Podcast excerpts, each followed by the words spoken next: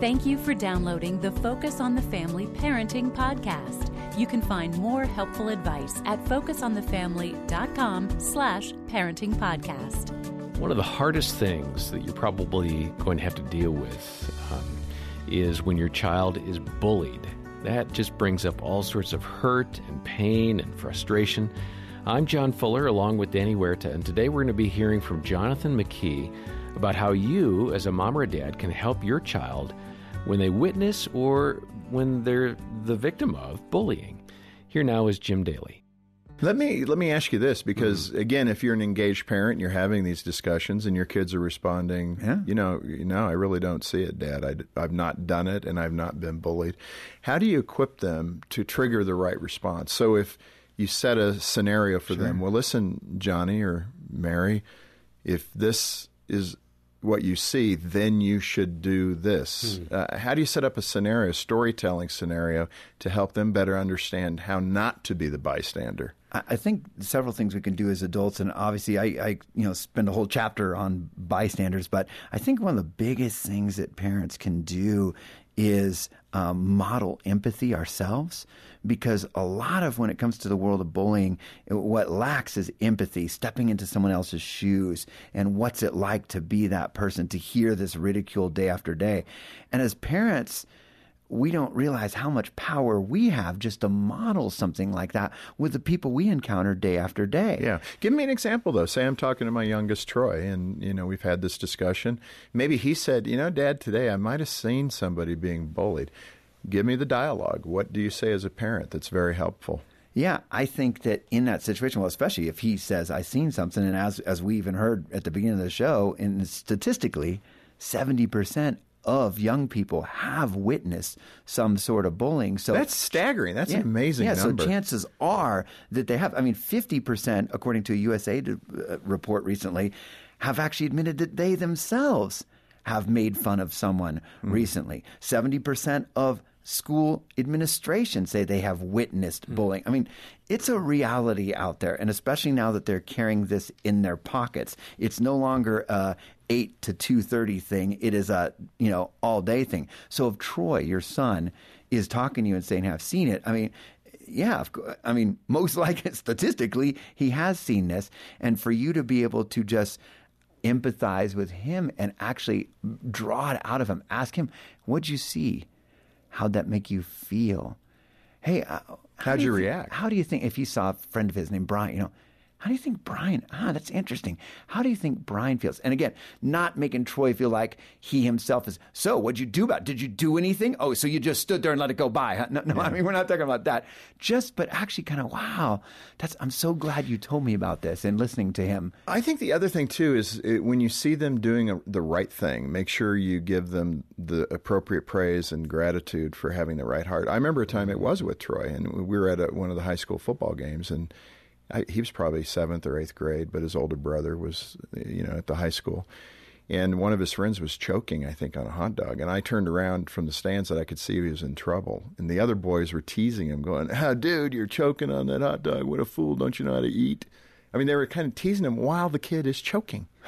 And wow. Troy jumped in and said, hey, guys, back off. Man, he needs help and that's when I kind of came physically onto the scene and was able to to help him, and you know he was okay. But I, I said, Troy, awesome, way to go, way to get involved mm-hmm. and not support that kind of. Um, harassment when this kid was in trouble. I mean that but that's kind of the junior high attitude, isn't it? It's amazing. Well, you right there drew attention to a positive thing, which is great. I mean, it's so great when you reward someone for that. And a lot of what we need to do is, I think, raise awareness about this. Luckily, your son saw something that no one else saw. They were all just, oh, this is funny. This is. They didn't realize maybe the seriousness of the situation. He saw something that's great, and the more we can kind of raise awareness, um, model this empathy ourselves, that's going to help. And that's why a lot of I mean, frankly, a lot of this book is storytelling, a story after story, because when, honestly, when our kids watch movies, read books about this kind of stuff, and they see it, they're like, wow, I never thought about that. Mm. What would it be like to be that kid? That right there is kind of our entrance into that world. Danny, I'd like you to speak to parents whose kids are the bystanders in that kind of a situation that Jonathan is describing.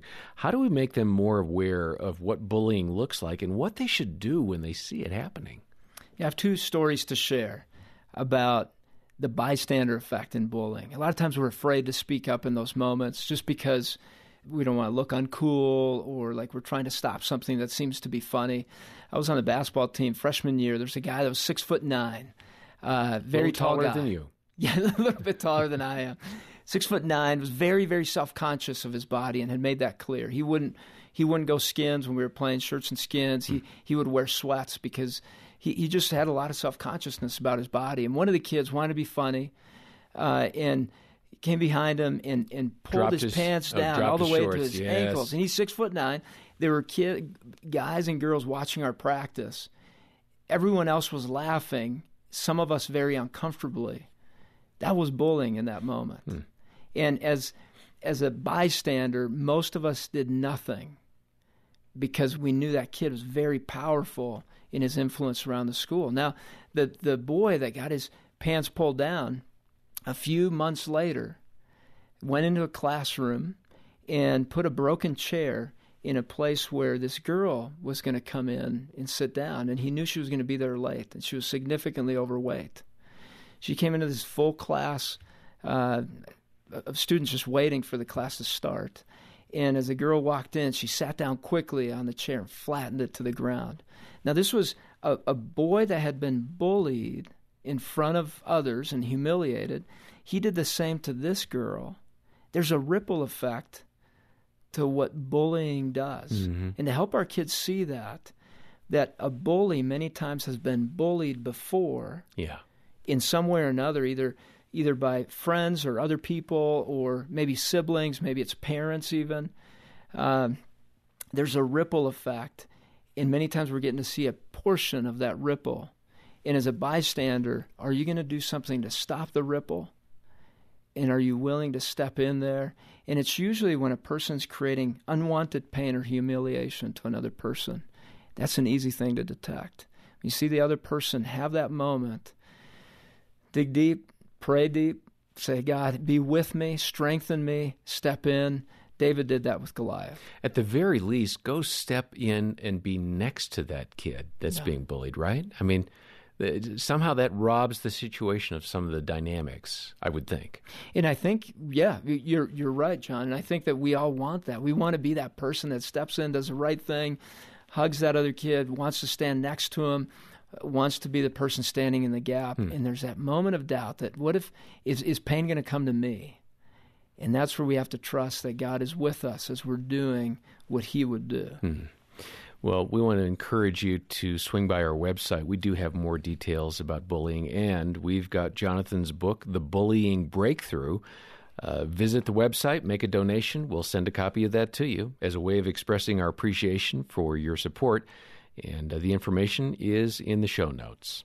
Next time, more from Jonathan. And for now, I'm John Fuller on behalf of Danny Huerta and the team. Thanks for listening today to the Focus on the Family Parenting Podcast.